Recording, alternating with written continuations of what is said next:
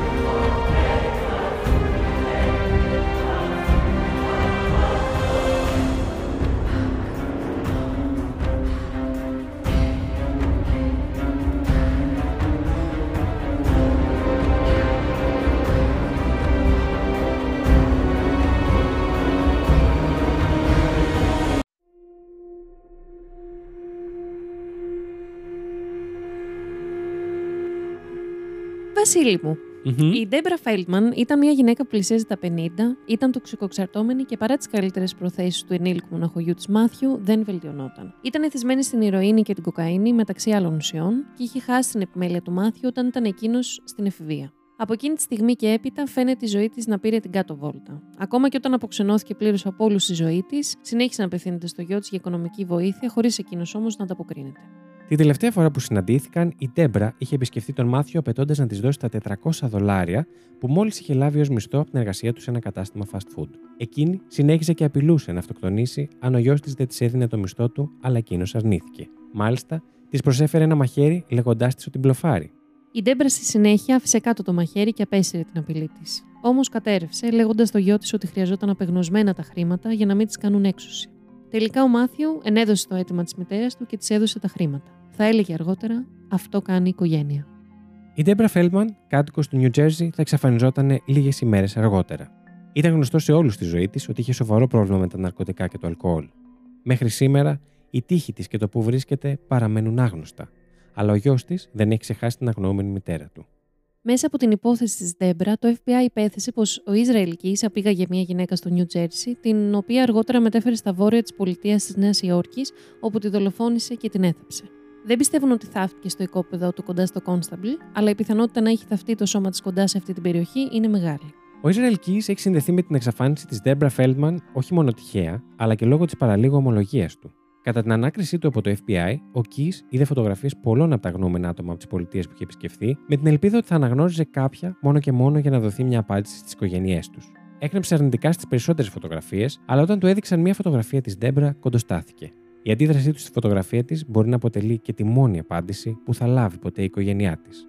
Δεν είμαι έτοιμος να μιλήσω για αυτήν, είπε πριν αφήσει το θέμα για πάντα.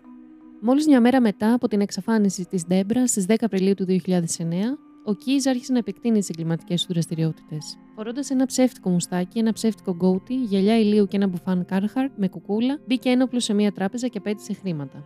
Ξέφυγε με ένα άγνωστο χρηματικό ποσό και παρόλο που η φωτογραφία του εμφανίστηκε στις τοπικές ειδήσεις και η πόλη της Λίμνη Τάπερ έκλεισε όλους τους δρόμους που οδηγούσαν μέσα και έξω από την πόλη, ο Κίζ δεν συνελήφθη ούτε καν αναγνωρίστηκε. Κανείς στην περιοχή δεν τον αναγνώρισε αφού ήταν εντελώς ξένος και κρύφτηκε σε ένα τοπικό κάμπινγκ μέχρι να ξεχαστεί το θέμα για να καταφέρει να διαφύγει. Οι ερευνητές θα ανακάλυπταν αργότερα ότι αυτή ήταν μόνο μία από τις πολλές ληστείες τραπεζών που διαπράχθηκαν από τον Κι ως μέσο χρηματοδότησης των εγκληματικών ενεργειών τους στις ΗΠΑ. Λίγα είναι γνωστά για το πώς επέστρεψε στο Anchorage, αλλά είναι πιθανό ότι καθ' όλη τη διαδρομή πλήρωνε για τις ανάγκες του μόνο με μετρητά, έτσι ώστε να μην διατηρούνται αρχεία για το που βρίσκεται. Ήταν ίσως η πρώτη φορά που χρησιμοποίησε τη συγκεκριμένη τακτική, την οποία θα επαναλάμβανε πολλές φορές στις μελλοντικές του μετακινήσεις.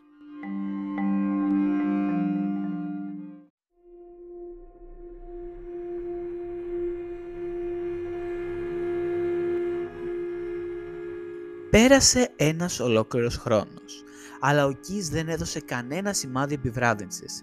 Στις 9 Ιουλίου 2010, ο Ισραήλ Κις πέταξε από το Anchorage στο Σακραμέντο, Καλιφόρνια. Στη συνέχεια ταξίδεψε από το Σακραμέντο στο Auburn της Καλιφόρνια, όπου νίκησε ένα όχημα, ένα μαύρο Ford Focus και ταξίδεψε κοντά στα 280 μίλια τις επόμενες ημέρες. Μπορούμε μόνο να μαντέψουμε την έκταση των δραστηριοτήτων του στην Καλιφόρνια, αλλά είναι πιθανό ότι μπορεί να έχει θάψει ένα άλλο από αυτά τα κίνητα δολοφονίας του ή ακόμα και να έχει διαπράξει έγκλημα κατά τη διάρκεια της παραμονής του εκεί που δεν έχει βρεθεί ακόμα. Τον Απρίλιο ή τον Μάιο του 2011, ο Κίζ επισκέφθηκε ένα πάρκο κοντά στο Point Woronzof που βρίσκεται κοντά στην πατρίδα του το Anchorage. Είχε ένα τουφέκι μαζί του και σκόπευε να πυροβολήσει ένα ζευγάρι που είχε εντοπίσει στο πάρκινγκ του πάρκου. Όταν ένας αστυνομικός εμφανίστηκε στο πάρκινγκ, ο Κίζ έβαλε στο στόχαστρό του τον αξιωματικό. Απέφυγε μόνο όταν αποκαλύφθηκε ότι ήταν και εκεί και δεύτερος αξιωματικός. Λίγες εβδομάδες αργότερα, ο Κις καταδίωκε ένα κοντινό μονοπάτι με μοναδικό σκοπό να απαγάγει κάποιον. Είχε θάψει ακόμα και ένα αυτοσχέδιο κινητολοφονία, όχι από τα συνδυσμένα του, που περιείχε πολλά μπουκάλια Drano και ένα φτιάρι, το οποίο θα χρησιμοποιούσε για να πετάξει το σώμα του πιθανού θύματός του. Κατέληξε τελικά σε τίποτα από τα δύο να μην του πετυχαίνουν. Καλύτερο για όλο τον κόσμο, θα λέγει κανείς. Αλλά οι πιο γνωστές φρικαλαιότητές του δεν είχαν έρθει ακόμα.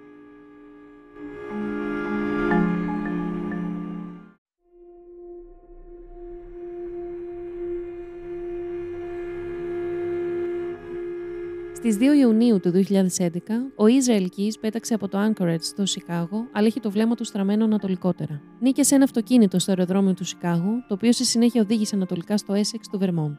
Κατά τη διάρκεια αυτού του ταξιδιού, έβγαλε την μπαταρία από το κινητό του, ώστε να μην υπάρχει ίχνος των μετακινήσεών του, πληρώνοντας σε όλη τη διαδρομή μόνο με μετρητά. Χρήματα που είχε εξοικονομήσει από την επιχείρησή του, αλλά και αυτά που είχαν απομείνει από τις ληστείες που είχε διαπράξει.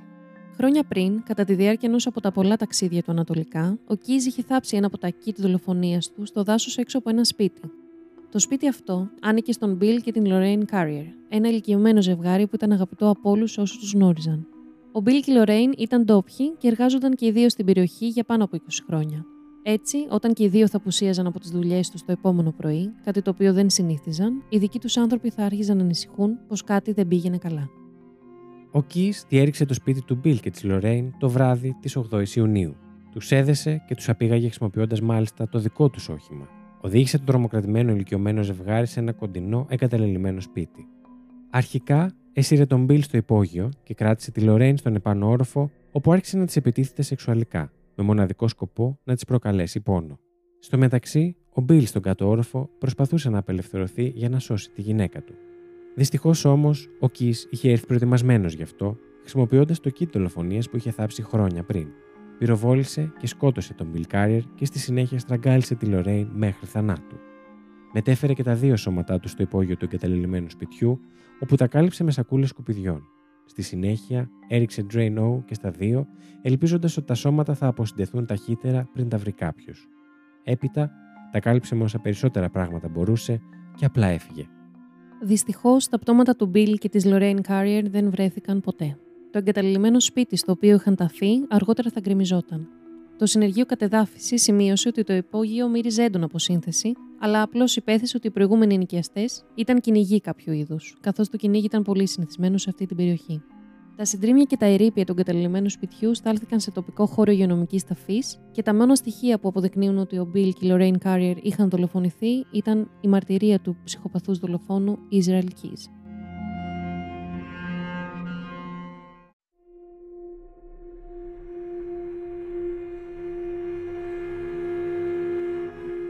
Την εβδομάδα που ακολούθησε τη δολοφονία του Bill και της Lorraine Carrier, ο Israel Keys ταξίδεψε κατά μήκος Ανατολικής ακτής πριν επιστρέψει στο Σικάγο. Στο Σικάγο επέστρεψε το νοικιαζόμενο αυτοκίνητο που είχε οδηγήσει χιλιάδες χιλιόμετρα πριν πετάξει για το Σαν Φρανσίσκο. Θα έμενε στην Bay Area μόνο για μία νύχτα πριν πετάξει πάλι πίσω στο Anchorage στις 16 Ιουνίου.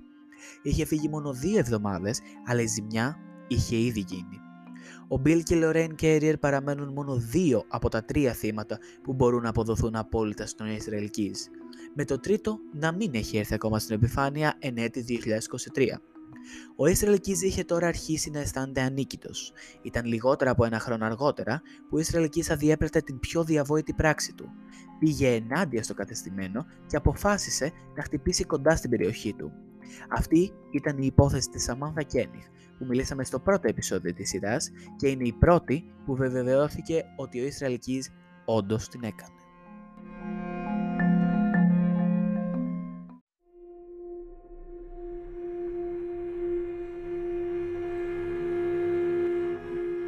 Ο Κι μεγάλωσε στην πολιτεία της Ουάσιγκτον σε μια φονταμενταλιστική χριστιανική οικογένεια που στο παρελθόν ασπαζόταν μια λευκή, ρατσιστική αντισημιτική εκκλησία, τη γνωστή και ως LDS, αλλά αργότερα μετακόμισε από την περιοχή και συνδέθηκε με άλλες εκκλησίες.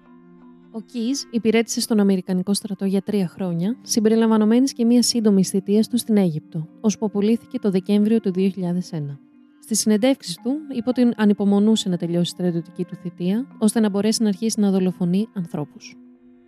Μετακόμισε στην Αλάσκα το 2007 και έζησε με την κόρη του και την κοπέλα του στη γειτονιά Turn Again του Anchorage, κοντά σε κορυφαίους δικηγόρους και αστυνομικούς, λειτουργώντας παράλληλα μια επιχείρηση ως εργολάβος. Ήταν γνωστός στο Anchorage ως ένας πολύ καλός τεχνίτης, δήλωσε ο γεωρουσιαστή Hollis Friends, ο οποίος ζούσε στον ίδιο δρόμο με τον Keys. Για όλο αυτό το διάστημα, ο Keys είπε στις καταθέσεις του πως ήταν δύο διαφορετικοί άνθρωποι.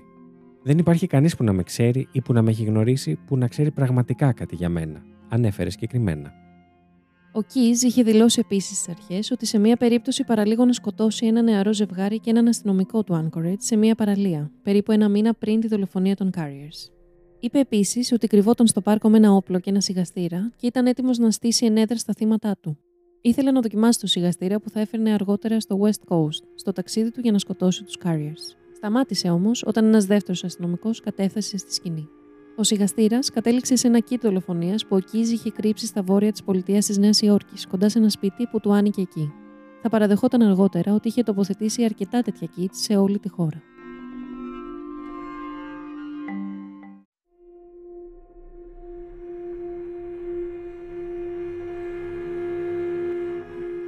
Στις 24 Οκτωβρίου 2012, πράκτορες του FBI εκτέλεσαν αυτό που είπαν ότι ήταν ένα ομοσπονδιακό ένταλμα έρευνας στην τελευταία κατοικία του Keys.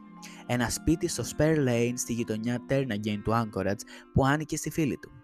Κατά τη διάρκεια των επόμενων δύο ημερών, η αστυνομία της πολιτείας της Νέας Υόρκης έψαχνε παράλληλα ένα ακίνητο 10 στρεμμάτων που κατέχει ο Keys σε μια δασική περιοχή βόρεια του Constable. Ο αστιφύλακας Πάτρι Γκουαλιάνο είπε ότι πήγαινε με το ποδήλατό του κατά μήκος ενός χωματόδρομου της οδού Πόπλαρ στο σπίτι ενός φίλου του την Τετάρτη το πρωί για να βοηθήσει να κόψει καψόξυλα. Η φίλη του Γκουαλιάνο λεγόταν Ολύρη. Ο Γκουαλιάνο είδε έναν αξιωματικό με ένα αντιανεμικό της αστυνομίας να κρατάει ένα φτιάρι.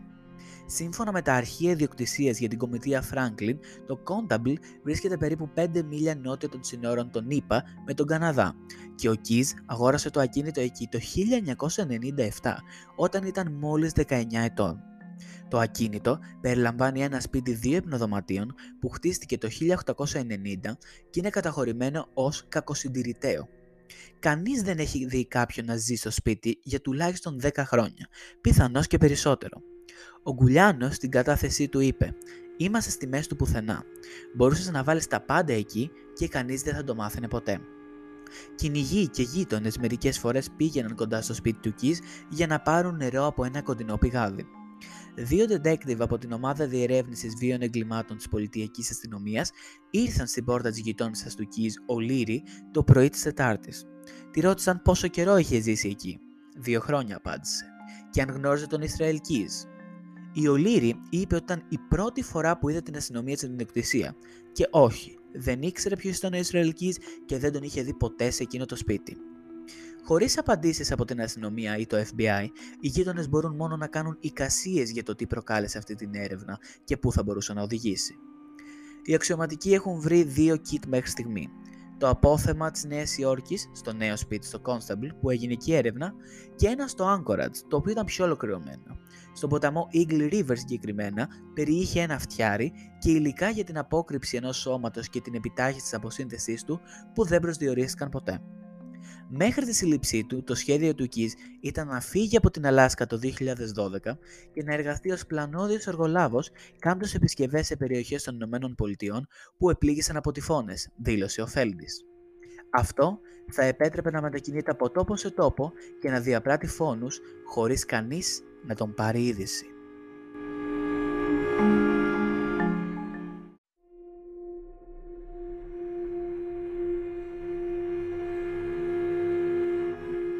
Πριν κλείσει το επεισόδιο, πάμε να δούμε και μερικές ακόμα διασυνδέσεις του Ισραηλικής με κάποιες άλλες υποθέσεις. Το πρωί της 15η Φεβρουαρίου του 2012, ο 58χρονο Jimmy Tidwell εγκατέλειψε τον τόπο εργασίας του αφού μόλις είχε τελειώσει την νυχτερινή του βάρδια. Το αφεντικό του τηλεφώνησε αργότερα στον Τζίμι για να τον ρωτήσει αν ήθελε να έρθει να δουλέψει κάποιες υπερορίες, αλλά η σύζυγός του απάντησε πως ο Τζίμι κοιμόταν. Αρκετές ημέρες αργότερα, ο εργοδότης του τηλεφώνησε στο γραφείο του Σερίφη της Κομιτείας Ράσκ για να του ζητήσει να κάνουν έλεγχο στο σπίτι του Τζίμι, καθώς δεν ήταν χαρακτηριστικό του να απουσιάζει από τη δουλειά χωρίς να ενημερώσει. Όταν οι αρχές άρχισαν να αναζητούν τον Τζίμι, εντόπισαν το φορτηγό του αρκετά χιλιόμετρα μακριά από το σπίτι του, λίγο έξω από το Mount Enterprise του Τέξας. Τα γυαλιά του Τζίμι ήταν στο φορτηγό, αλλά το κινητό, το πορτοφόλι και τα κλειδιά του είχαν εξαφανιστεί μαζί του. Στα 11 χρόνια που έχουν περάσει από την εξαφάνιση του Τζίμι, δεν έχει βρεθεί κανένα ίχνος του. Ο James Titwell πιθανότατα δολοφονήθηκε από τον Keys, ο οποίος αργότερα λίστεψε μια τράπεζα στο Τέξας, φορώντας περούκα που έμοιαζε με τα μαλλιά του Τζίμι. Αργότερα θα αποκάλυπτε στους ανακριτές ότι η περούκα ήταν στην πραγματικότητα φτιαγμένη από ανθρώπινη τρίχα. Ο James ενθεάθη επίσης τελευταία φορά φορώντας ένα λευκό κράνος. Ο Keys φορούσε ένα λευκό κράνος κατά τη διάρκεια μιας ληστείας τράπεζας. Η Σουζάν Λάιελ ήταν μόλις 19 ετών όταν εξαφανίστηκε από μια τοποθεσία ακριβώς κάτω από το δρόμο από το Πανεπιστήμιο του St. Rose. Η Σούζη, όπως ήταν γνωστή στους φίλους και την οικογένειά της, εθεάθη για τελευταία φορά στις 2 Μαρτίου του 1998 να παίρνει το λεωφορείο προς την Πανεπιστημιούπολη μετά τη βάρδιά της εκείνο το βράδυ στο κατάστημα βιντεοπαιχνιδιών Πάπατζης. Ένας μάρτυρας ανέφερε ότι την είδε να κατεβαίνει από το λεωφορείο στη στάση που βρίσκεται πιο κοντά στο κοιτώνα της, ενώ η κάρτα εργασίας με το όνομά της βρέθηκε κοντά δύο μήνες αργότερα. Είτε κατέβηκε από το λεωφορείο είτε όχι, δεν κατάφερε ποτέ να επιστρέψει στο δωμάτιό της εκείνο το βράδυ. Οι συγκάτοικοί της δεν άκουσαν το συνηθισμένο ήχο των κλειδιών της στην πόρτα και ο φίλος της δεν έλαβε το συνηθισμένο τηλεφώνημα που τον ενημέρωνε ότι είχε φτάσει στο δωμάτιό της με ασφάλεια. Το επόμενο πρωί, ο φίλος της Λάιαλ ειδοποίησε τους γονείς της ότι δεν είχε νέα της. Τρεις ημέρες αργότερα, ειδοποιήθηκαν οι αρχές και ξεκίνησε έρευνα. Η Λάιαλ δεν βρέθηκε ποτέ και η αστυνομία της Νέας Υόρκης εξακολουθεί να έχει ανοιχτή έρευνα για την εξαφάνιση της Σουζάν Λάιαλ μέχρι και σήμερα δεν υπάρχουν στοιχεία που να δείχνουν ότι η Σουζάν εξαφανίστηκε και ο θελό. Τα αντικείμενα που χρησιμοποιούσε σε καθημερινή βάση, όπως ο υπολογιστής της, βρέθηκαν άθικτα στο δωμάτιό της, ενώ δεν άφησε σημείωμα ούτε είπε σε κανέναν ότι σχεδίαζε να φύγει. Σε μια πρόσφατη εξέλιξη, οι φοιτητές του CCAC έχουν αρχίσει να αναζητούν μια σύνδεση με τον κατασυρωή δολοφόνο Israel Keys, τον οποίο ο Dr. Christopher Kankl αναγνώρισε ως ύποπτο το 2018. Ο Κις ταξίδευσε σε όλη τη χώρα για να διαπράξει τα εγκλήματά του και ήταν γνωστό ότι είχε kits δολοφονιών διάσπαρτα σε πολλές πολιτείες, συμπεριλαμβανομένης μιας τοποθεσίας περίπου τρεις ώρες βόρεια του Άλμπανη. Υπάρχει λόγος να πιστεύουμε ότι ο Κις βρισκόταν στην περιοχή αυτή κατά τη διάρκεια της εξαφάνισης της Λάιαλ με βάση τις πληροφορίες που συγκέντρωσαν οι φοιτητές και που επιβεβαιώθηκαν στη συνέχεια από το podcast True Crime Bullshit του Josh Hallmark. Στο podcast αυτό σημειώνεται ότι το όνομα της Λάιαλ βρέθηκε στον υπολογιστή του Israel Keys που περιλαμβάνεται σε μια λίστα άλλων αγνοωμένων γνωστής και ως Namus 45. Μέσα από συνεχή έρευνα, οι φοιτητές του CCAC διερευνούν όλα τα πιθανά σενάρια για να ανακαλύψουν την αλήθεια για την εξαφάνιση της Σουζάν Λάιαλ. Συνεχίζουν να ελπίζουν ότι αυτή η υπόθεση θα λυθεί και θα μπορούν να δώσουν επιτέλους στην οικογένεια, στους φίλους και την κοινότητα του Άλμπανη της Νέας Υόρκης απαντήσεις μετά από περισσότερες από δύο δεκαετίες αναμονής.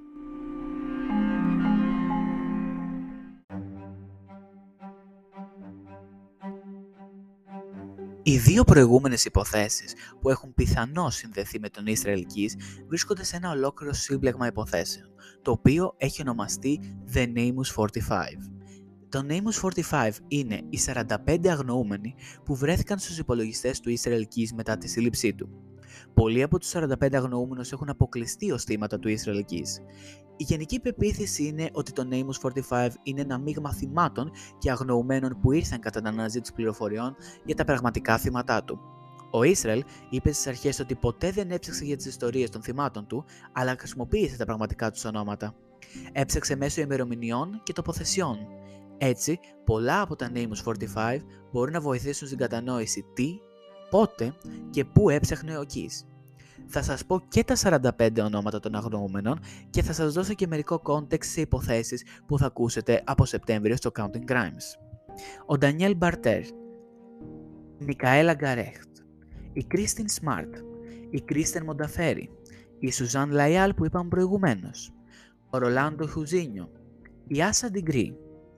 Η Άσα εθεάθη τελευταία φορά από την οικογένειά της να κοιμάται στο κρεβάτι της περίπου στις 2.30 το πρωί, στις 14 Φεβρουαρίου 2000.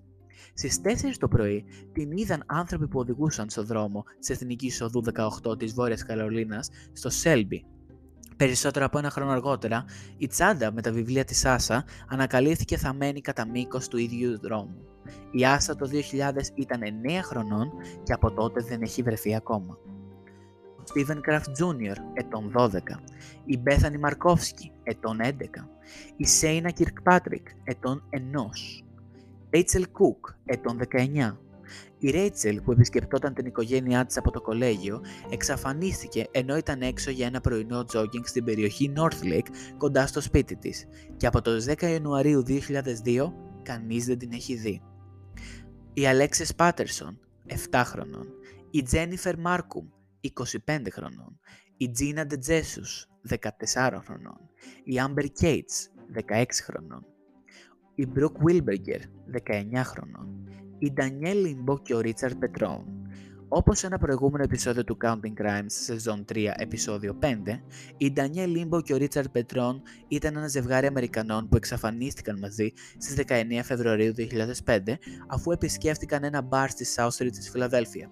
Η υπόθεσή τους παραμένει άλυτη. Η Ντανιέλ, 34 ετών, ήταν κάτοικος στο όρος Roller του New Jersey και χώρισε από τον σύζυγό της τη στιγμή της εξαφάνισής της. Ο Πετρών, 35 ετών, κατοικούσε στη Φιλαδέλφια και εργαζόταν στο αρτοπείο της οικογένειάς του.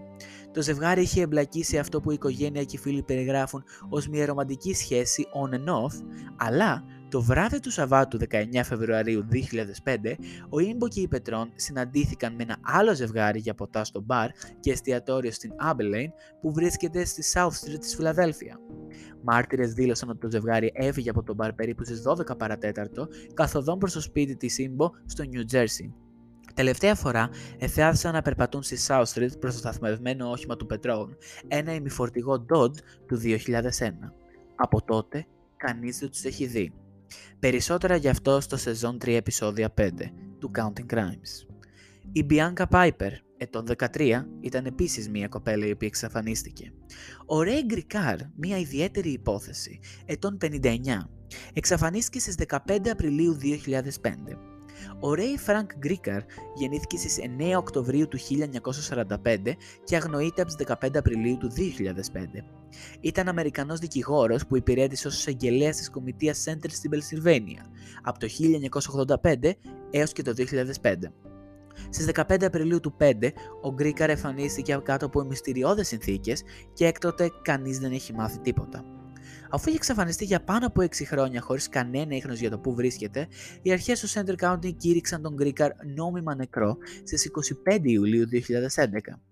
Γεννημένος στο Cleveland του Ohio, ο Γκρίκαρ έλαβε το πτυχίο Juris Doctor από την νομική σχολή του Πανεπιστημίου Case Western Reserve και ξεκίνησε την καριέρα του ως εισαγγελέας για την κομιτεία Κουγιαχόγκα. Μετακόμισε στο State College της Pennsylvania γύρω στο 80 και μετά από μια σύντομη θητεία ως βοηθός περιφερειακού εγγελέα, εξελέγει περιφερειακός εισαγγελέας του Center County του 85. Επανεξελέγει τέσσερις φορές πριν ανακοινώσει ότι δεν θα θέσει υποψηφιότητα για επανελογή στην εκστρατεία του το 2005. Ο Γκρίκαρ δηλώθηκε αγνοούμενος στις αρχές αφού απέτυχε να επιστρέψει στο σπίτι του από ένα οδικό ταξίδι. Το αυτοκίνητό του βρέθηκε στο Λούισμπουργκ με το κινητό του τηλέφωνο μέσα και αργότερα ο φορητός υπολογιστής του και ο σκληρός δίσκος του φορητού βρέθηκαν στον παρακείμενο ποταμό Σουσκουίνα. Ο σκληρός δίσκος βρέθηκε σε διαφορετική τοποθεσία από το ποτάμι, όπου διέδειξε ο φορητός υπολογιστής. Άρα ξεχωριστά από δίσκος, ξεχωριστά υπολογιστής. Γεγονός που έδειξε ότι ο σκληρός δίσκο αφαιρέθηκε πριν το λάπτοπ πεταχτεί στο ποτάμι. Κανένα άλλο ίχνος του Γκρίκαρ δεν έχει βρεθεί. Με την υπόθεση αυτή θα ασχοληθούμε από Σεπτέμβριο στο Counting Crimes, οπότε stay tuned γι' αυτό. Ο Τόνι Λούτσιο, ετών 25, η Κριστίν Χάμιλτον, ετών 18, η Κάρλα Βισεντίνη, ετών 22, η Ρίτσελ Σμιθ, ετών 3, η Λόριαν Μπόφμαν, ετών 45, ο Τρέντον Ντάκετ, ετών 2, ο Μπράιαν Γκόμες, ένα μωρό που δεν είχε καν κλείσει ενός, η Κάρεν Άνταμς, 54, ο Κόι Ντανγκ Βου, 25, η Λίζα Στέμπικ, 37, η Κάρα Κοπέτσκι, 17, η Άσλι Σάμερς, 14, η Ρούπιντεν Γκοράγια, 34, ο Τζάλιεκ Ρέινουόκερ, 12, ο Τζάστιν Γκέινς, 18, η Κιόμα Γκρέι, 14, η Χόλι Μπόμπο, 21, η Λίντζι Μπάουμ, 10, η Κέιλα Μπέργκ, 15 και κάποιο σοκαριστικό όνομα που δεν περίμενα εδώ σε αυτή τη λίστα ήταν η Σούζαν Πάουελ. Που για τη Σούζαν Πάουελ έχουμε μιλήσει στο σεζόν 2 επεισόδιο 11 επεισόδιο, που ήταν η οικογένεια Πάουελ. Πόσο όμως μπήκε στη λίστα του Ισραηλική, ενώ οι περισσότεροι έχουν υποθέσει ότι ο άντρας της την έχει κάνει να εξαφανιστεί ή και πιθανώς δολοφονήσει, μου κάνει τρομερή εντύπωση. Ο Μπιλ και η Λορέν Κέριερ, η Αλίγια Λούντσφορντ, η Αμίρ Τζένκιξ και εκεί είναι όλη η λίστα των Namus 45, τα 45 αγνοούμενα άτομα τα οποία μπορεί ο Ισραηλικής να είναι πλάκη. Εδώ τελειώνει το επεισόδιο 5. Στο επόμενο επεισόδιο θα ξεδιπλώσουμε μία από τις πιο περίεργες εξαφανίσεις που συγκλώνησαν την Αμερική και δεν είναι μέσα στο Namus 45. Θα δούμε πόσο ο Ισραηλικής ήταν ο κύριος ύποπτος αυτής της υπόθεσης, αλλά ποτέ δεν είχε ψάξει περαιτέρω πώς μπορεί να έχει εμπλακεί ο Ισραηλικής σε αυτή την παράνοια που ονομάζεται η εξαφάνιση της Μόρα Μέρεϊ.